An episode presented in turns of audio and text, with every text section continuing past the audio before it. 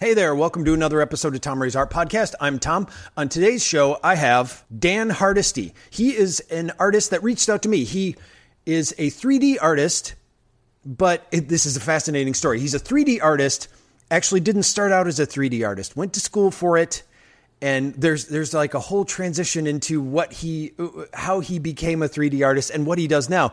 It's so he learned three D art, and then somehow that turned into a job where he does three D modeling for theater productions, a production at Sight and Sound Theaters, which is like, I think he said it's like a one a one eighty theater. Like it goes around the stage and they retell Bible stories, like stories from the Bible, and they reenact it. And he builds the big sets. Like if you go to the website that they have, giant ships and, and rocks and castles.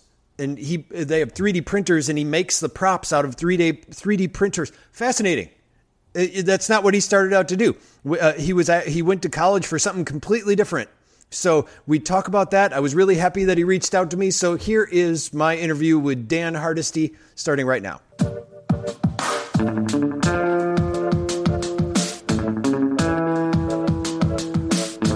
Where am I talking to you from right now? Where are you located? I am in York County, Pennsylvania, um, in a little town called Wrightsville. Okay. Uh, now, I'm horrible with geography. Is that East Coast or West Coast? I'm sorry. That's South, uh, South Central Pennsylvania. Okay. So right near the Susquehanna River, um, I'm about two hours west of Philadelphia. Oh, okay. Um, right, yeah, yeah, yeah. All right. How long have you been living out there? Oh, we've been here for, I don't know, roughly fifteen years or so. Okay. Um, yeah, um, we... I grew up moving around a lot, but um, met my wife in college. We've been in Pennsylvania for a while, but met my wife in college in Langhorne, Pennsylvania, which is north of Philly, about an hour, and then have moved around that Philly area. Yeah. And then we had some family here in this area, um, and we're tired of the the whole you know city scene, as mm-hmm. it were, um, and moved out here because it's beautiful here. It's it's uh, you know very wooded, trees, rural. It's really. It's, gorgeous, yeah, very nice. Like how wooded? Are we talking like wildlife in your backyard type wooded, or it's just oh, it's definitely just yeah, got we've trees? Had, we've had deer running through our backyard, and um, sometimes when I get up in the morning, I can hear turkeys across the street and okay. in, the, in the woods and stuff. So I live in like a, a suburban kind of neighborhood, yeah, but it is kind of plopped in the middle of farm and woods and all that kind of okay. stuff. Yeah. Okay, yeah. That was I wanted to know. Is it like you're in suburban, or you're like log cabins could be out here type oh, no, type no, no. area? They're not that bad. No, I love my I love my running water. I love my electricity. I love right. I love the bathroom being in the house. I gotcha. Yeah, very much. When you, you said you went to, uh, you met in uh, met your wife in college. What did you go to college for? Well, I initially went to college in Langhorne, Pennsylvania, at Cairn University for a, a, a Bible degree, actually. Oh. Um, but and that's where I met her. She had a counseling degree from there. Um, but then afterwards decided that wasn't quite the uh, direction I was going, and had always done art, been interested in art. And initially, when I graduated from high school, I thought that's what I was going to do, but it kind of shifted. Um, then I shifted back, and then uh, just had the family, working a full-time job, and went to the Art Institute of Philadelphia in the evenings. Um, for a computer animation degree, um, there downtown. So I did. I, did, I stretched a, I stretched a two-year degree out into like five years. Yeah, no. It, so I do it at night. So and you started out as one like when you left high school. You were you said you changed. Like what kind of art were you doing once you were leaving high school? When you first thought like I'm going to be an artist? Yeah, I think when I really got serious um, when I was younger, um, I I picked up on. Uh, I love animals. I love wildlife. And okay. so at the time, I was heavy into doing uh, drawings of ducks and birds, a lot of birds. I did a lot of bird watching. Okay. And, um, you know, would take my sketch pad out and sketch what I was seeing. And um, so I did a lot of that. But then it, as I, uh, I got a little bit older in high school, gravitated more towards comic books. And like when Ninja Turtles hit, first hit the scene, the original oh, yeah. comic, that was like, that was it for me. I was like, this is this is what I want to do. Yeah. Actually, I see that style kind of in a lot of your ink drawings now that I think of it. I'm trying. It's one of the things I, I I hope if anyone sees it, they see it as more of a tribute or a um a really just uh, a love letter kind of these guys, because I love that indie black and white. Oh, yeah. Uh, duotone kind of style, and I'm trying to replicate that a little bit in some of my stuff, and it's definitely an influence. Well, it, it didn't occur to me until you just mentioned that. And then I was picturing the comic, and I was like, oh yeah, like like yeah. It, there, there's definitely something like about the way that the the thickness of some of the outlines and the drawings yep. that you do, and the edges, yep. and even some of the way the details are, because they're not the normal details that comic artists would put in, not the the usual feathering or whatever. Mm-hmm. It was more details in. Um, the outfits, or just details on like the extra things that they had on their person or whatever, you know, it's yeah. yeah. Huh, okay. Interesting. But yeah. That's all in there. I mean, you know, Spider-Man was always a big, um, pull for me. And well, I, yeah. And that's when the Seth MacFarlane or not Seth MacFarlane, the Todd McFarlane, uh, Spider-Man yeah. was coming out, and everybody was like, yeah. mm-hmm. that, that, yeah. that also was over the top too. It was. I mean, I think I've had people look at my work and say, damn, what, why is your work so bumpy and squiggly and slimy? I'm like, well, I don't know. I guess I take that as a compliment. I don't know. Yeah. That's what we liked when that came out, that all of us were wanted, we aspired to be that. I mean, that's what I tried to do too. Yeah. Those guys were great. Yeah. Um, and then I realized it took too much time. So then I went back to being just simple Hanna-Barbera looking stuff.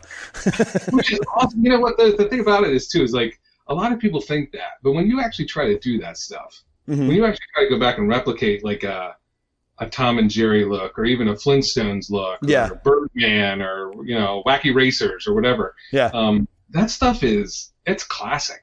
Like, mm-hmm. it's definitely got a classic look to it that is re- pretty hard to duplicate. Yeah. I mean, it is.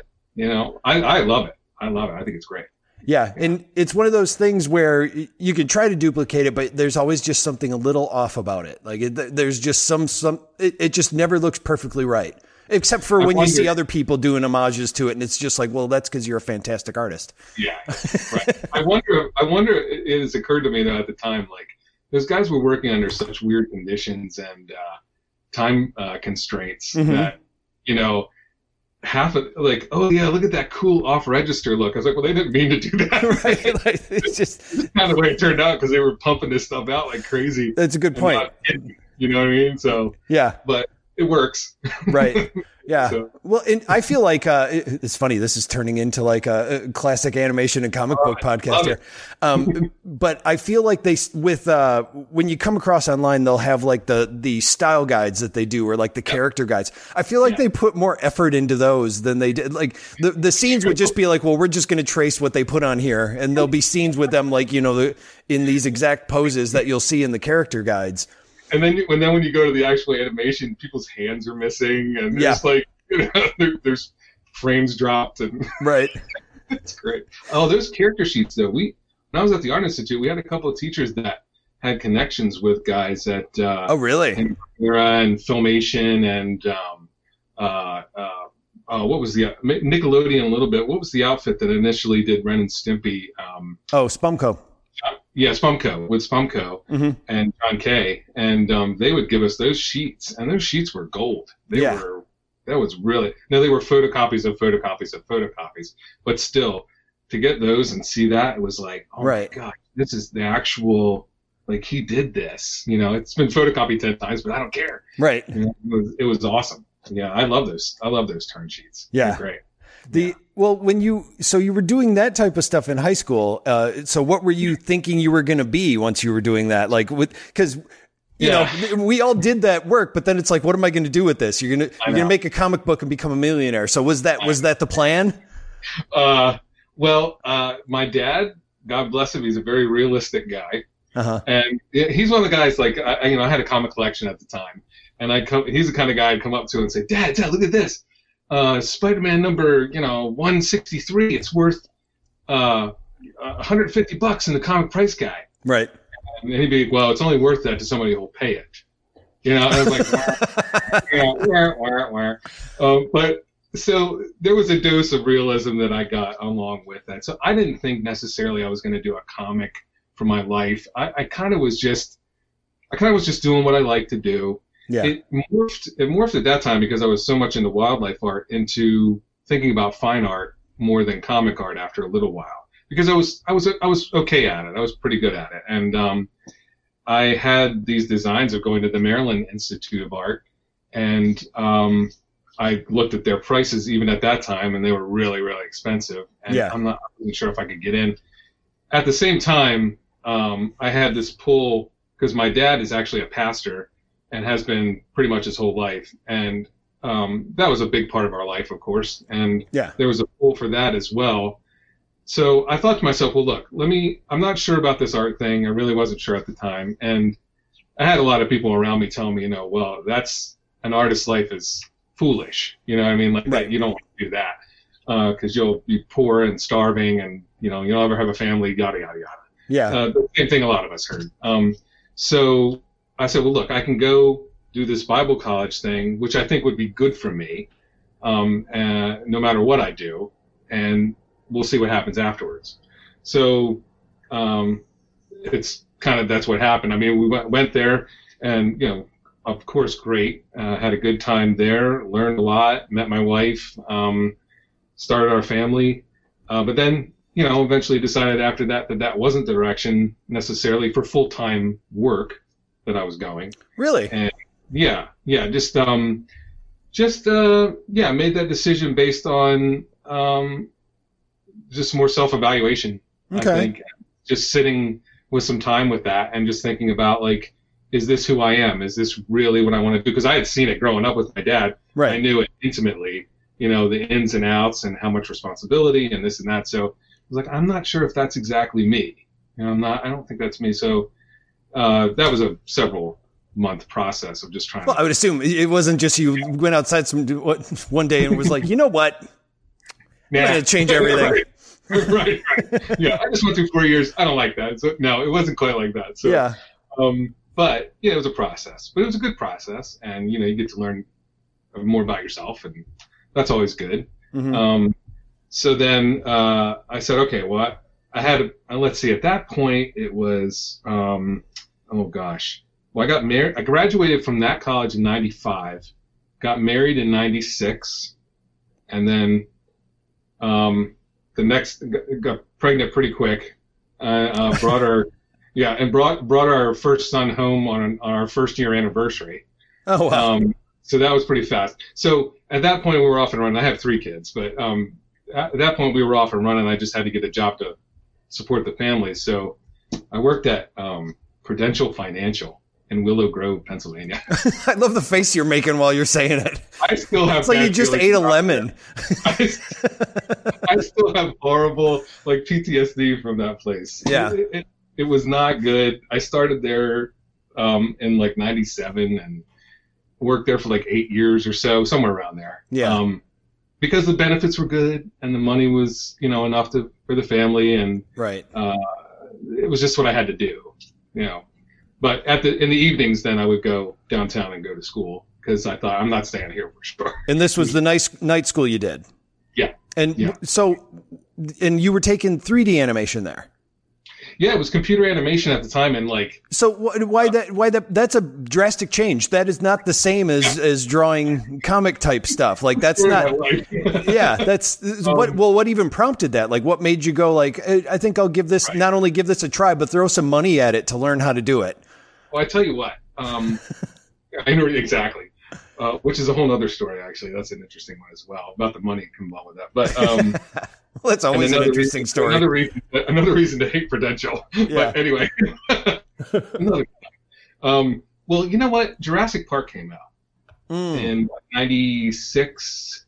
I was going to guess Pixar, but, but Jurassic I, Park is an even better one. Yeah, yeah. yeah. And, man, let me tell you something. When that dinosaur breaks through the cage that first time and steps out into the road in between the two trucks and just rah, turns around, I was just like, oh my goodness, that yeah. is.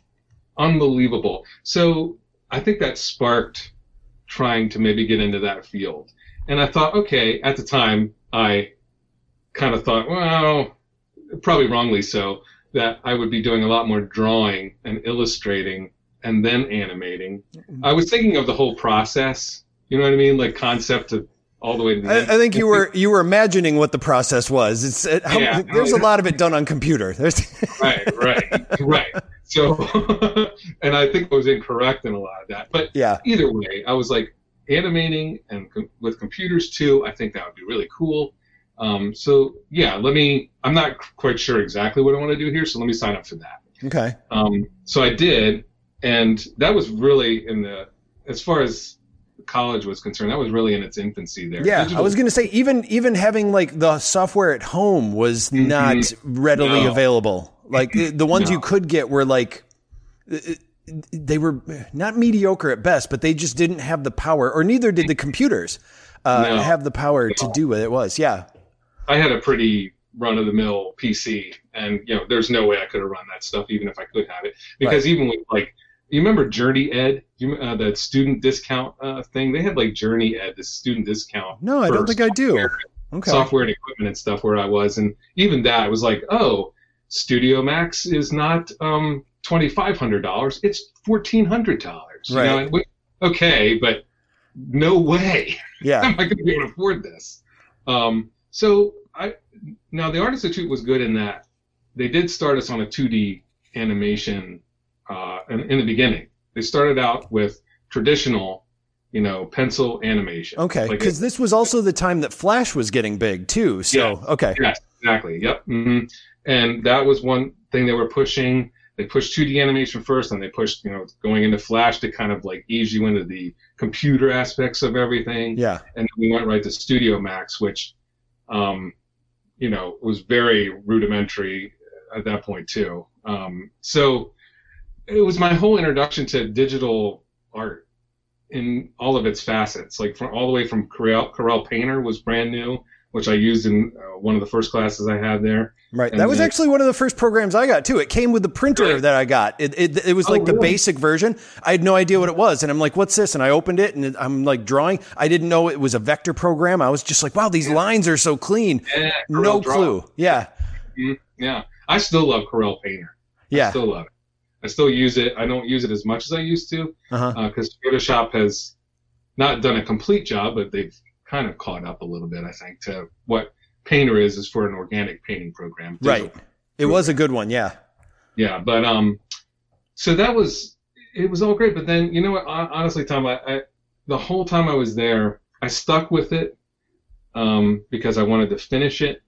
But even, even the animation, like the two D stuff, you know, if you watch a really good uh, animator, Glen Keane or any of those guys, you know, Disney, they are moving. They're moving. Right. It's fluid. It's it's. And I found myself just drawing every single frame, just drawing, drawing, illustrating, drawing, and so I was fighting it the whole time. Yeah. Um, and it, it was frustrating. I kind of knew what was going on, but it was frustrating. But I couldn't really. I didn't want to do any, anything else. I didn't want to be that fluid, you know, half-done guy. I wanted to produce these illustrations and done things. So even my end portfolio, I, I got through it, and that's great. I did I did well because um, I was a little bit older, too, that which helped. Mm-hmm. Um, I wanted it a little bit more. Um, and, you know, I got through it. It was great. But I, I ended up graduating with a computer animation degree, really wanting to illustrate and draw again like right. I did in high school. So um, tried to get a job, and that's when nine eleven happened. And mm. everything dropped out. Like, nothing was going on. Um, so I was still working at Prudential. Uh, and I then nine eleven happened, and I got laid off from Prudential and got a fairly good severance package from them. Oh, that's helpful. And really, yeah, which is nice, because really what I decided to do was, like, my portfolio wasn't cutting it. Um, I really had to beef it up. So I spent about six to eight months Um, living off that severance pay, beefing mm-hmm. up my portfolio, um, kind of saying, okay, we're, I'm going to do this, and then we're going to move to where we are now, the location, around some family, and I'm just going to try to get a job. So it was kind of scary because we had we an had art job is what you're saying. You were looking for yes. something in it. Okay. Yeah. Yes. And got, my wife, God bless her, oh, she she said, yeah, let's do this, you know. And um, so I don't think I could have done it without her support because. It was, it's risky. You know how it is with a family, and you got to do what you got to do. And yeah. you have three little kids, and um, it's just it's a lot of responsibility. It's a lot of uh, it's a lot of pressure. Right. So sure enough, like it came right down. I think we had just run out run out of unemployment, just run out of unemployment, and I got an art job in Shippensburg, Pennsylvania, at this company called the Beistle Company. The what? Uh, the Beistle Company. Okay. Yeah. It's where it's B E I S T L E. So they're a company in Shippensburg, Pennsylvania. um, that has been around for well over one hundred years, and they're a party goods and decoration company. So basically my job there was as an artist to concept from from beginning to end any number of things, like Halloween decorations, cutouts, uh, oh. jointed, jointed figures, um, tissue uh, decorations, um, a whole bunch of stuff. Like if you see old-timey Halloween decorations, they're classic. It's it's I'm, I'm guaranteed like half of them are at least but from the Beistle Company. You got like a whole shelf dedicated. You can't see it uh, here, but I got like a whole shelf dedicated yeah. to that. I love that stuff. I love that stuff. Yeah. And this stuff, you know, I was working for a company that had almost originated a lot of that Halloween decor. Um, so that job was really cool because it was something different all the time. And I was finally back to illustrating and yeah. drawing.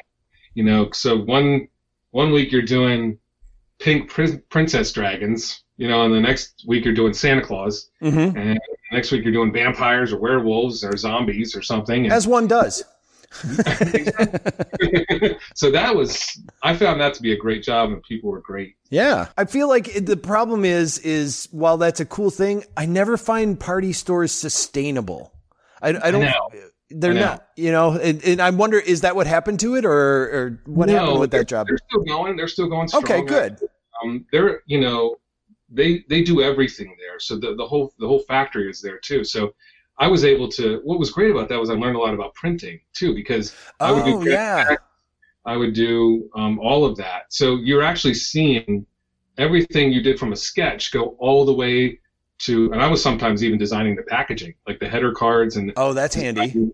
Yeah. Deciding what size the bags were for it. Um, Now, would you guys go through a local printer, or did they have like a contract printer? Like, I guess I don't know if this was a chain or what. I, I'm actually kind of fascinated by this because yeah. this is basically you're you're working in merchandising. It's just not your own merch. Exactly. Right. So, so I want to know what you learned. I'm not sure.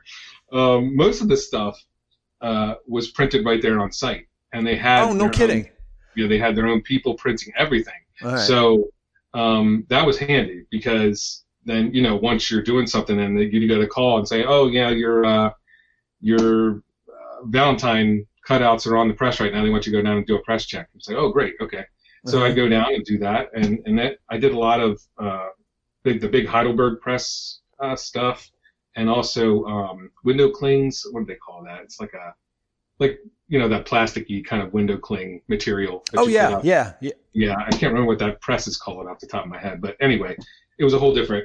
Uh, flexo, a flexo press. Um, gotcha. For that stuff. So, uh, so a lot of that was like just really getting in tune with the sales department too. We would go back and forth with the sales department depending on where it was being placed. Um, so they were kind of a distributor. So for instance, like the sales department would go out to Walmart and say, "Hey, we have this little display that we want to put up in your store. Is that okay?"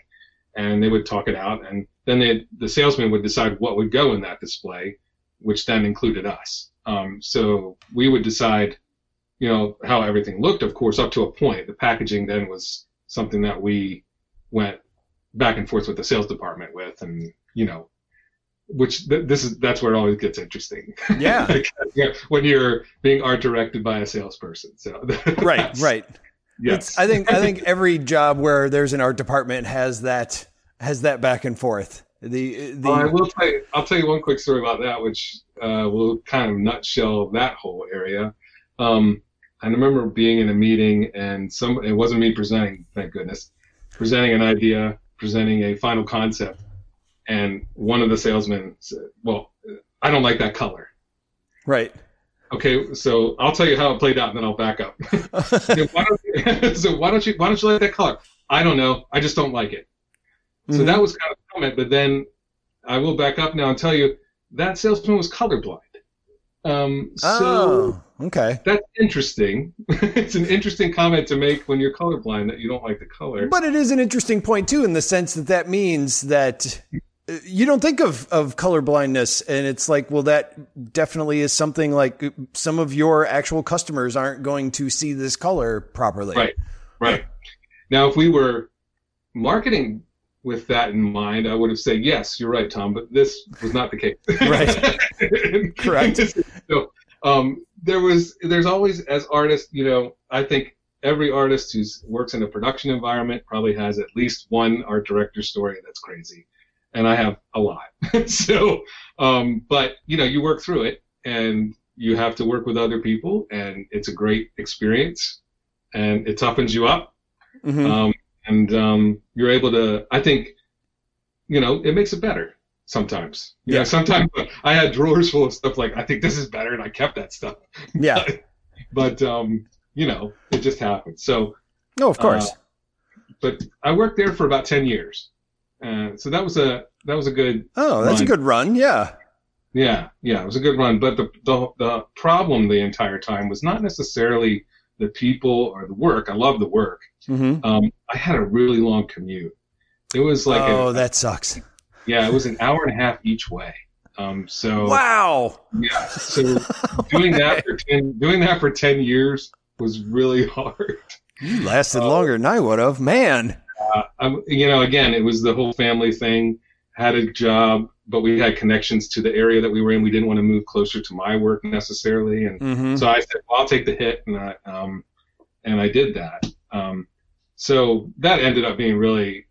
Things were kind of drying up. Uh, things were shifting at the company as far as our responsibilities, and it was becoming less of a an illustrator artist environment, more of a um, salesy kind of a bent to things. Um, they were getting more involved with things, so I just didn't. Eh. I was like, yeah, another reason too. That's the, the tough the, thing, you know. The the salespeople, they're the ones who actually do sell it. I know they do. you can they you do. can make stuff all day, doesn't mean anybody's going to buy it. I know exactly, and you know you can't fault. You can't fault them for caring about what goes out there in the marketplace, right. And wanting to have a good face on things. Of course, of course, you know. Yeah. So, um, but anyway, so left there, um, and worked at York Wall Coverings here, which this is a blip on the radar. Like really wallpaper? Is. is that what wall coverings yeah, are? Okay. Wallpaper, um, like, uh, you know, like fatheads. Uh, those big wall decals that you can. Oh, uh, oh, wall cover. Okay. That kind of stuff. They did that kind of stuff too. No, they they they were our pre- uh, premier wallpaper company okay. in the world. But they did do like the large decals, like if yeah. you had like yeah. you know Jim's Bait Shop or something like that, you would yeah, be able yeah. to put that on the wall. Okay. Right. So I like how I just came uh, up with a bait shop of my own creation just then. And it's Jim's. Yeah. It's Jim's Bait Shop. Yep, that's right. Well, he's a I'll good guy. That. Right, Jim. he's, he's awesome. Uh, great friend. Um, so. I decided to, I had to go there just because I went, needed to get away from the previous company, and went there, was a uh, graphic art director there for them, um, was able to do some art. Long story short, that didn't work out, mm. um, and it was a really kind of a toxic environment there. Uh, that's um, too bad. Yeah, so anyway, um, always had uh, a desire this whole time to work at where I work now, and um, Which applied. I do want to ask about because yeah. so yeah. you went to school. So first of all, you went to school for three D art, and so far none of this has involved three D art. Correct. And now Correct. I know the place that you work now because I've looked you up before this interview, obviously, and yeah. I don't understand how it's three D art, but I know that it is. I've never understood this facet of three D yeah. art. So what you do now is yes, I work for a place called Sight and Sound Theaters in uh, Lancaster, P A, and I'm a three D artist for them. I did start out as graphic design, but then moved over to three D art. But you're a three D stage artist, right? Yes. So basically the whole yeah, basically the whole process with them, it's it's really cool.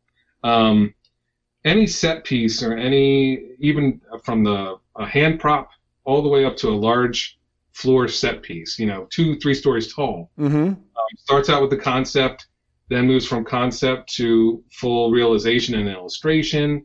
Um, and sometimes those illustrations can happen in ZBrush or in Modo, like in three D. Mm-hmm. Um, and then they're taken from three D, and we do, for a smaller application, we'll do three D printing. Um, so, for instance, if, uh, the things I work on, like if there's an axe or something that has a specific, you know, look to it, yeah, um, certain things. So we model that in three D and print that three D. Really? Yeah, mm-hmm. and then oh, wow. either print a whole bunch of them, like lamps, you know, that maybe, and then our engineering department will put like lights in it and stuff. Um, but then the bigger things are done; um, they carve them out of foam, you know, like these huge pieces of foam, and there's like a die cutter that cuts them out of foam, and they'll coat them, and they'll paint them, and yeah, our you, set. You've done like ships and like uh, yeah. big like yeah. uh, what what would they be, like stone towers and things oh, like yeah. that. Yeah, it's a three hundred it's a three hundred foot wraparound stage, which has two, like the side stage, stage stage left and stage right, and also um, a hundred and twenty foot stage. It's like, oh gosh, seventy-five, eighty feet high. Um, we have like the largest flying L E D screen in the world. Yeah. Um, no, I, I looked at the virtual uh, on their website. You can do like yeah. kind of a virtual look around. It, it's yeah. interesting. Oh, yeah. mm-hmm. It's like two thousand people could fit in that theater too. So it's, it's, you know, there's millions, and, and there's also a theater in Branson. They have a theater in Branson, Missouri okay. as well.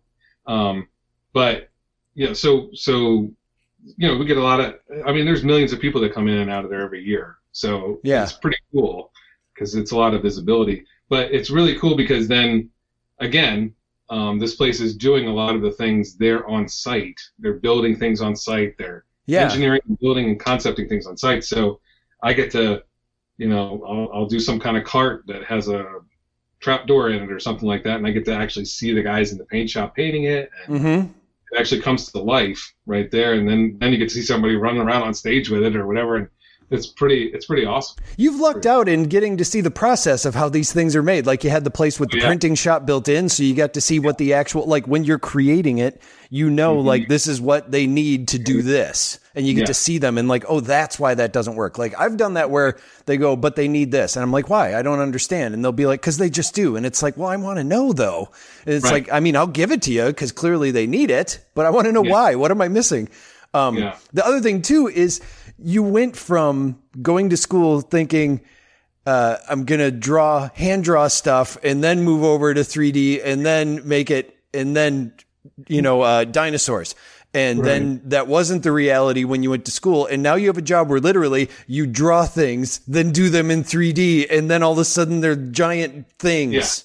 Yeah. yeah. like yeah. you actually created what the concept you thought was when you I first know. started in school. That's fantastic. It is. And I, I really feel that my job now is like a, just a synergy of, of so many things that I've done in my life. Yeah. Over my just pre-artistic career and during my artistic career. And um, even with my uh, Bible degree that I have, because uh, Sight and Sound Theaters is a, a, a large theater, brings uh, different Bible stories to life. Yeah. Um, on stage. So I have this connection now where my art, um, you know, uh, experience is now meeting this Bible degree experience that I have too, and they're kind of meshed together. Mm-hmm. Um, so that's, it's really cool that, that I can have that kind of connection, um, you know, professionally and like personally, you yeah. know, with that. And um, so that's really, it's really awesome. I, I, I agree. The creative process to me is something that you mentioned, uh, getting to see those things yeah. and getting to understand. Um, when somebody says, like you said, hey, I, I need this different, and like, why? And then I have people that can walk over to the engineer, and he says, well, you know, there's a handle that needs to be yes. here for somebody to get out, and this flips open here, and we have a control panel that needs to go there. Oh, okay, great. Uh, I totally yeah. get that. You know what I mean? Like, it's a real team, a super team effort. And I think that's the, going back to, like, when you work at a corporation, and there's the sales team and the, the, I used to be the liaison between both, because here in Madison, like I, I did front end. Basically, I was the guy that made the websites look pretty. And, mm. but it wasn't really me. It was the graphic designers, but they didn't know how to make websites. They just knew, like, I've seen a website and this is what it looks like. And I'd go, okay, here's the functionality. And I'd explain it to them. And then yeah. they'd go, and the back end people would be like, well, and when we do the website, it has to be this, it, this is where the fun- this is where the process of what needs to be calculated goes in.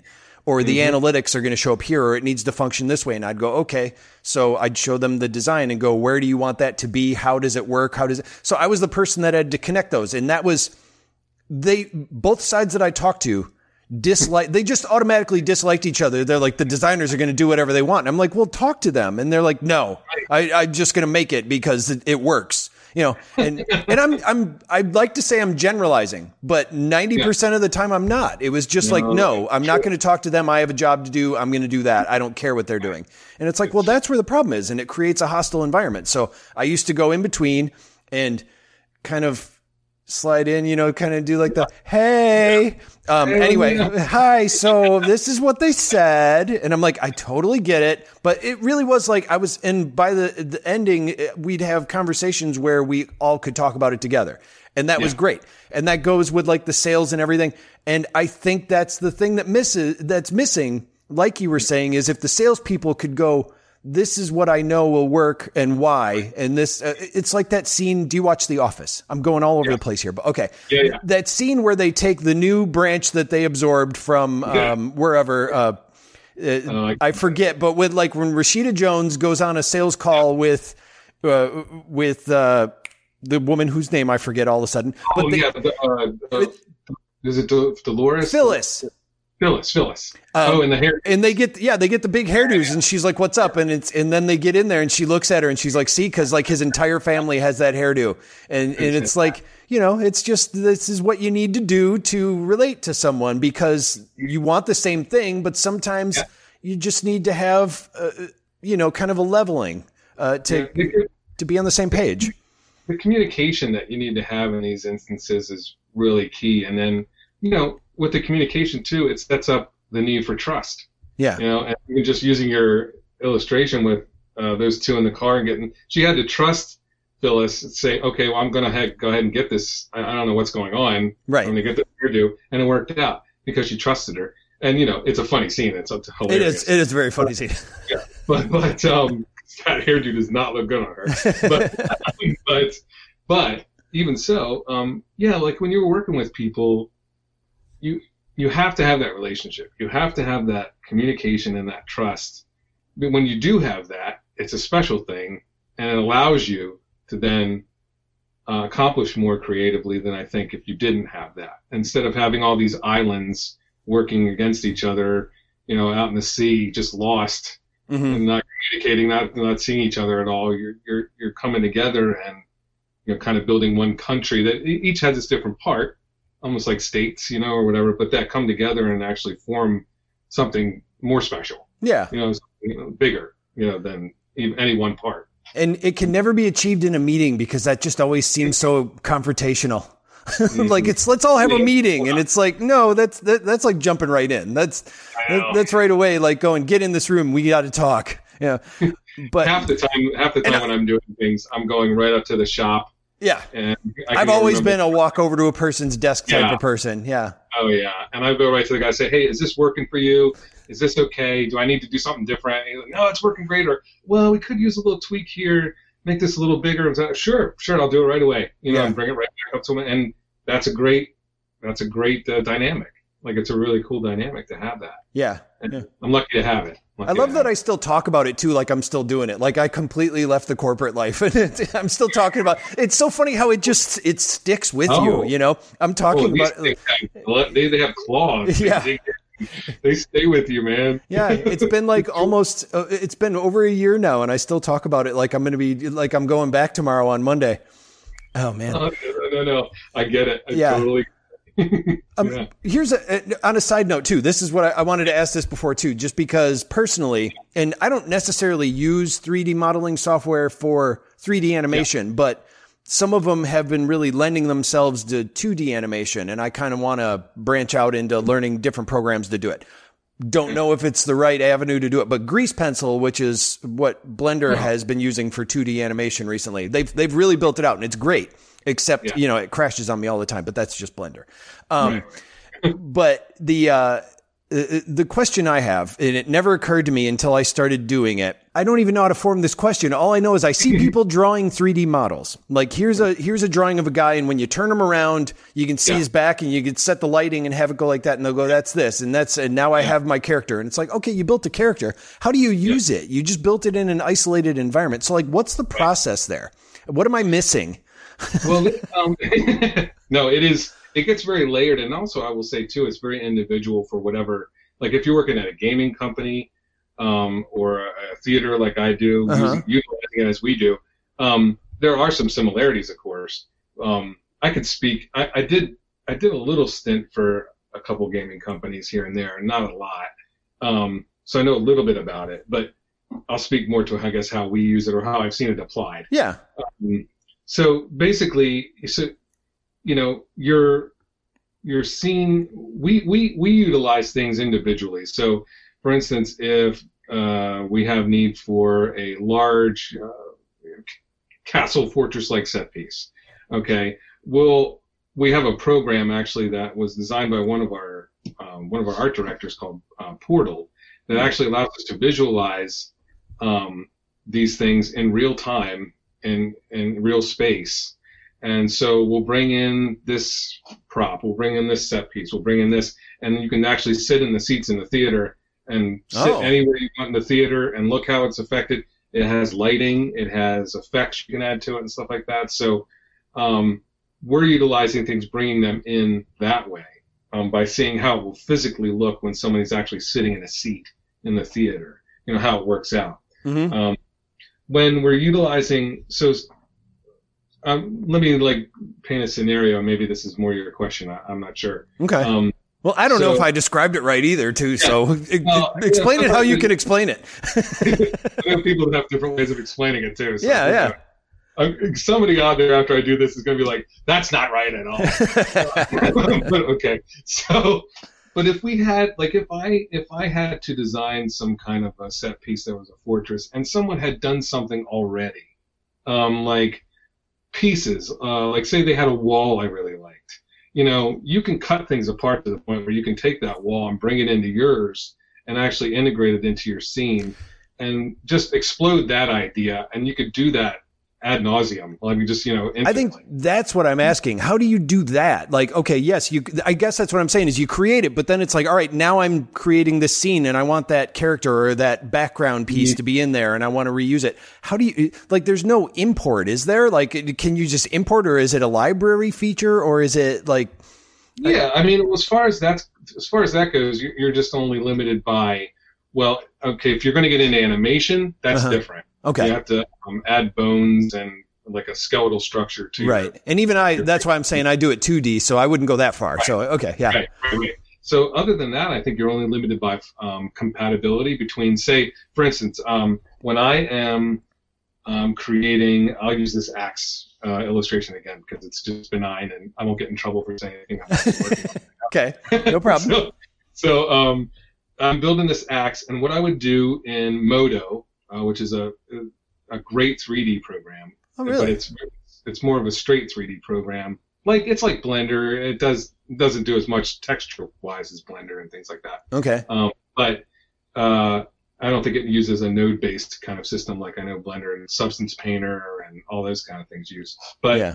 um, which I would love to get into. But uh, so so I'll just do it in primitives. You know, uh, an axe is just that. Kind of triangular head. It's a box, you know, connected to it. Uh, uh-huh. Create those things. Maybe smooth it out a little bit. Make some connections. Then I can export that to ZBrush, which is a three D uh, modeling, um, more organic clay, almost like yeah. uh, three D program. So then I'll do all my details, and I'll put on striations and chips and cracks and blemishes and things like that. Then uh, you can export that back to Modo again. Uh, because then you can refine it, uh, reduce the polygon counts, and bring it the file, file size down um, to make it, uh, you know, more more uh, accessible by other people. And then that program, we will then send it out. Let's. Oh, what are we going to do? Are we going to three D print this? Are we going to, um, you know, do something bigger, like cut it out of foam, and then for some reason I can't remember what that's called. That that machine is called. What that do? Well, maybe it'll come to me. Foam um, machine. Foam cutting machine. Yeah, my friends are going to be like, "Oh, damn, you stupid." So, um, are we going to do that? You know, yeah. Or are we going to physically um, do turnaround prints of this and let the model, let the, the guy in the shop actually physically make this, which we've done as well. Yeah, you know, sometimes it's actually, if I have this shield with all this stuff on it and, and I've done it in three D. It's great for visualization, but it may not be great for actual execution. Mm. So, um, and that happened. Like a shield will come out, and the, the guy up in the shop, he actually created the shield. He wood blocks with clay, this and that, and just cut it all out, and then made a mold of it. And then now we have we need fifty of those. You know what I mean? So, yeah. it's so I think it's just really deals with compatibility. Yeah, uh, and what your goal end goal is. You know, it, it does sound like too that you've you've been talking about importing and exporting at different places. I think I just need to figure out. I, I think it. I'm just not realizing how to import and export things that I create. Like if I do a drawing, and then later on I went, I, I don't want to have to redraw that person. And, right. you know, and right. I'm like, do I bring in a drawing and retrace it each time? But it's, it sounds like, it just sounds like I'm not understanding it, the, how to import and export in, uh, in three D software yet, or well, using it as a library, I guess. So the way that I used to do it was I would create these characters in Flash. Like mostly yeah. what I've always done is two D in Flash, and I would yeah. create the library of the different parts so I could have reusable things. So I wouldn't have to redraw the things, and then I could draw my own yeah. in-betweens or, you know, move them and create in-betweens. Yeah. But yeah. I'd have a library where I'd just drag the pieces that I need mm-hmm. or bring them on there. And then mm-hmm. when I went to go to Blender, I drew the character and I'm like, so how do I do this? And, and that was, and then, and then I was just like, and if I make a new one, how am I going to import the one that I drew here? Right. And then right. I fig, I, so I figured out how to use the, use the parts, but as I'm getting through, I'm working on a cartoon right now.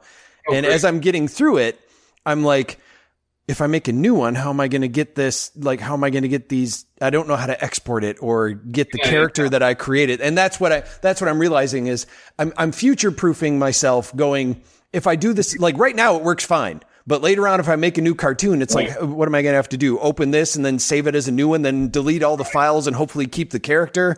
Like right, that's right. the part that I'm missing. Um, so anyway, I, I don't know. you're, you're, I think that um, the, you know, because I'm I'm familiar with what you're saying, you know, just having that library of, of um, not standards, but, you know, just arms and to, legs and yeah, heads and, and yeah. mouth shapes and eyes and right. all that kind of stuff. Um, I think that the method is probably sound.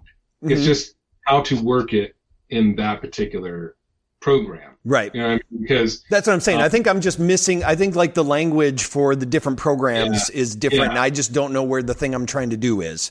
Yeah. I wish I could help you. I don't know Blender at all. That, that's all right. That's you actually, but I think you did. I mean, you led me in the right direction already with the importing and exporting. I'm like, okay, so it does have the ability to go, you've created this thing and you can even import it and export it to different yeah, stuff. Yeah. So it, yeah. it's there. So it's, I know I'm in the right direction then at least. And yeah, from yeah. talking with you, it's like, yeah, of course it's there. Why wouldn't it be? That's silly.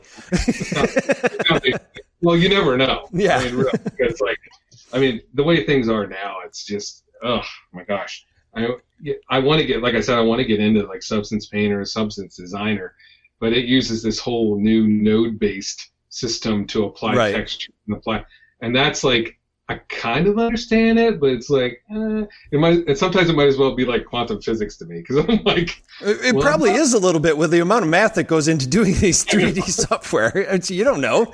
It's and then and then I get frustrated and I pull out my pencil and I'm just like, I just want paper and pencil. Ah, right. Ah. You know, and just oh, man. So.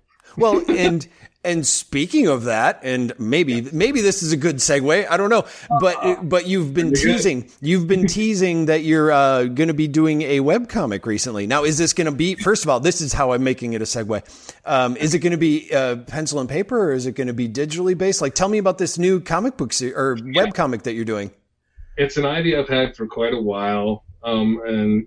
Uh, And it's going to be, I'm doing all of the sketching, doing all of the composite, uh, not composite, like storyboarding, sketching and things like that. Traditional pen, uh, pencil and paper. Oh, okay. But just for uh, speed's sake and for editability, um, I am going to be inking and coloring it digitally. Okay. Now, I've been kind of going back and forth with a lot of stuff I've been doing. Like a lot of the, the stuff we were talking about in the beginning, like the... Uh, the indie comic kind of thing. Yeah. Um, you know, those kind of characters and things like that. I will actually pencil those and then ink those by hand, scan the inks in, and then do a little bit of toning digitally. Right. Know? Actually, getting that duotone, that crosshatch, and all that kind of stuff, the way they did it, they, that stuff, you can't find it anymore. Right. Um, No, I talked to a com- I talked to a comic book artist recently who has that stuff and like hoards it and only uses it on special occasions. Exactly. Exactly. So... Fortunately, there's some companies out there that do some of those uh, textures really nicely, and um, so that's why I've been doing those. But this, I was like, you know what? This is going to be something I want to do more regularly, and I might want to do exactly what you said. Maybe I'll draw like some turnarounds. Maybe I'll do that for some of the characters, and mm-hmm. u- utilizing those again. So that's definitely something digital I want to be able to do. Um, so yeah, so it's it's. my friend, did you ever hear about the games? Uh, we used to play a lot of like uh, multi online multiplayer games, mm-hmm. like EverQuest, and um, we played a lot of City of Heroes and City of Villains. Do you remember those games? I, I remember them. I never played them, but I know what you're talking yeah. about. So you can create your own character and fight crime, and you know, they had a lot of fun. We would yeah. do it all the time. Um, and but we made up. Um, so Tom, you're going to getting. Uh, I say this tongue in cheek, okay? okay? You're getting the exclusive because I haven't told anybody. I know you haven't. You've only teased it, and I was curious to see how far you would go with it. So right, keep going. It's coming out in August. It's going to be after it's out anyway. So okay. okay, that's good. um, so we had this character we made up. Um, we said, look, we want to stand out in this game, just so, and we're just having fun. They're like, what's the dumbest thing we could do? What's a dumb What's a dumb character we could do? Yeah. And we came up with this character called the Almighty Sandwich. Nice. So he was a dumb kind of, uh, you know, uh, narcissistic, unaware of himself kind of hero. And he had a, um, a sidekick, and his sidekick was this girl who was younger. It's just tiny compared to him. And she was sadistic, like uh, just, you know, crazy. Okay. And her name was uh, Soup Du Jour. So so it was Almighty Sandwich and Soup Du Jour. Okay. Um, so that was a lot of fun. We had tons of fun. We had this whole lore we created and just would laugh and laugh about it and just made up stupid names and stuff. So basically, I was just sitting around. I was like, you know, what would I do if I just wanted to have fun and everything? And that was the first thing I thought of because I had so much fun with my friend um, creating this character. So that is the web comic I'm going to be doing. It's called The Almighty Sandwich and His Deli Defenders. And he's basically basically a hero that's like trying to defend um, in a really bad way. It sounds really stupid when I say it out loud. I, I, I, thought, I think that's the intention. I'm so, no, this sounds intellectual, this sandwich hero that you're talking about. He's very deep. And um, no, he, his basic, he's fumbling trying to uh, defend the city's nutrition and um, their well-being, but he does it in the worst of ways. Soup Du Jour keeps him in check. She's kind of the reality check. And, you know, he definitely is going to have an arch nemesis. He definitely has a super group that he's a part of, okay. a la kind of the Justice League kind of thing. Right. Um, and, of course, there's going to be a super villain group as well. Um, but it's really, a lot of it's just an outlet for me to draw. Yeah. One thing. It's a lot of drawing. It's a lot of work. And also just these silly things that I and my friends talk about, think about, just to get them out. And yeah. Just to have fun. I mean, really, it is just to have fun. What's the release cycle that you plan on doing for it? I'd hope to uh, – it's coming out August the second. Should be the first strip. And it's just going to be on Instagram. Okay. Um, it's just a, like a swipeable comic on Instagram. Uh, through my account there, and I hope to do it every two weeks. Okay. So I'm working t- because I'd like to do keep doing my other stuff as well. So having that off week too, I think will give me some time to actually produce some more. But I'm trying to work ahead right now, trying to, you know, get ahead of the game several strips at least. Yeah. And so I can give myself a bit of a buffer because you know how that goes. Yeah. No, because I do mine every, I do mine the day that I put them out, which is sometimes it's like, oh, that's right, I haven't done the comic I know, yet. I know, yeah. I've appreciated it lately because you've had you've had several lately to deal with like just real life, like fixing things and breaking things, and I'm just that's because like, it's really like it, that means I, not, that's what happened to me today. But it's yeah. true that yeah, it has been breaking stuff, and then of course I've got the weird blood vessel thing that's happening in my eye today, which I'm trying to angle to make sure it doesn't show up on video um, too much. I can't see it. I can't see it, so that's good. You're good. But um, but the uh, are you planning to put it on um, uh, Webtoons or, or Tapas at all too, like the webcomic sites? I haven't thought actually any more than I've just told you. Really. Oh, okay. Well, you should try putting them on Tapas or webcomics or Webtoons. There we go.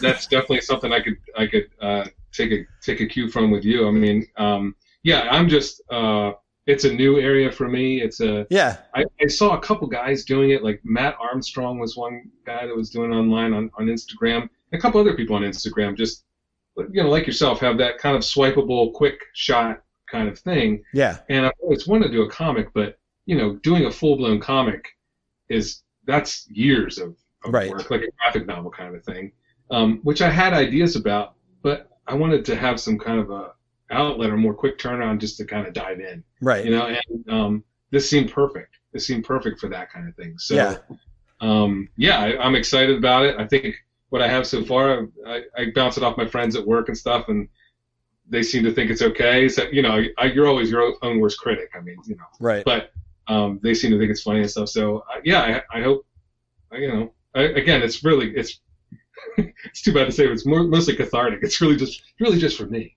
Right. Of course. I mean, that's, that's what it comes down to. That's another thing that I, I've realized recently too. It's like, I'll make stuff and I'll be like, oh, this is so awesome. Then it's like, for who? It's for, I think it's awesome.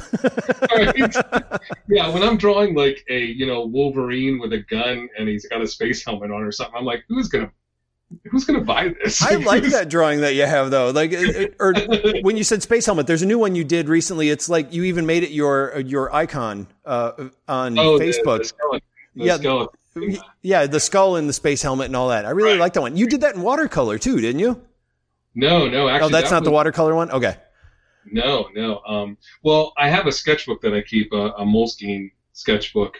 And that may be one, yeah, I might be forgetting. You might be actually right. But, yeah, that that I try to stick traditional and just do uh, ink drawings with watercolor wash. You know, yeah. I used to do a lot of that when I was younger and just love that. Like, just love the spontaneity of it. Mm-hmm. You know what I mean?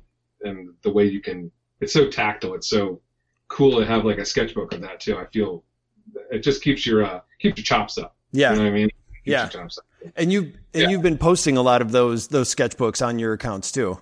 Yeah. Mm-hmm. Yeah. I, I just I feel like, well, you know, if I'm doing the work, I might as well post them. Exactly. Yeah. That's that's it. I I feel like I forget to do that all the time. So seeing w- when I see people do that stuff, I'm like, oh yeah, I got to remember to do that, and then I'll see it again later and go, oh yeah, I got to remember to do that. Right. So, but it's no, I love it when I see uh you flipping through those those tiny sketchbooks you have, especially. Those are really cool. Yeah.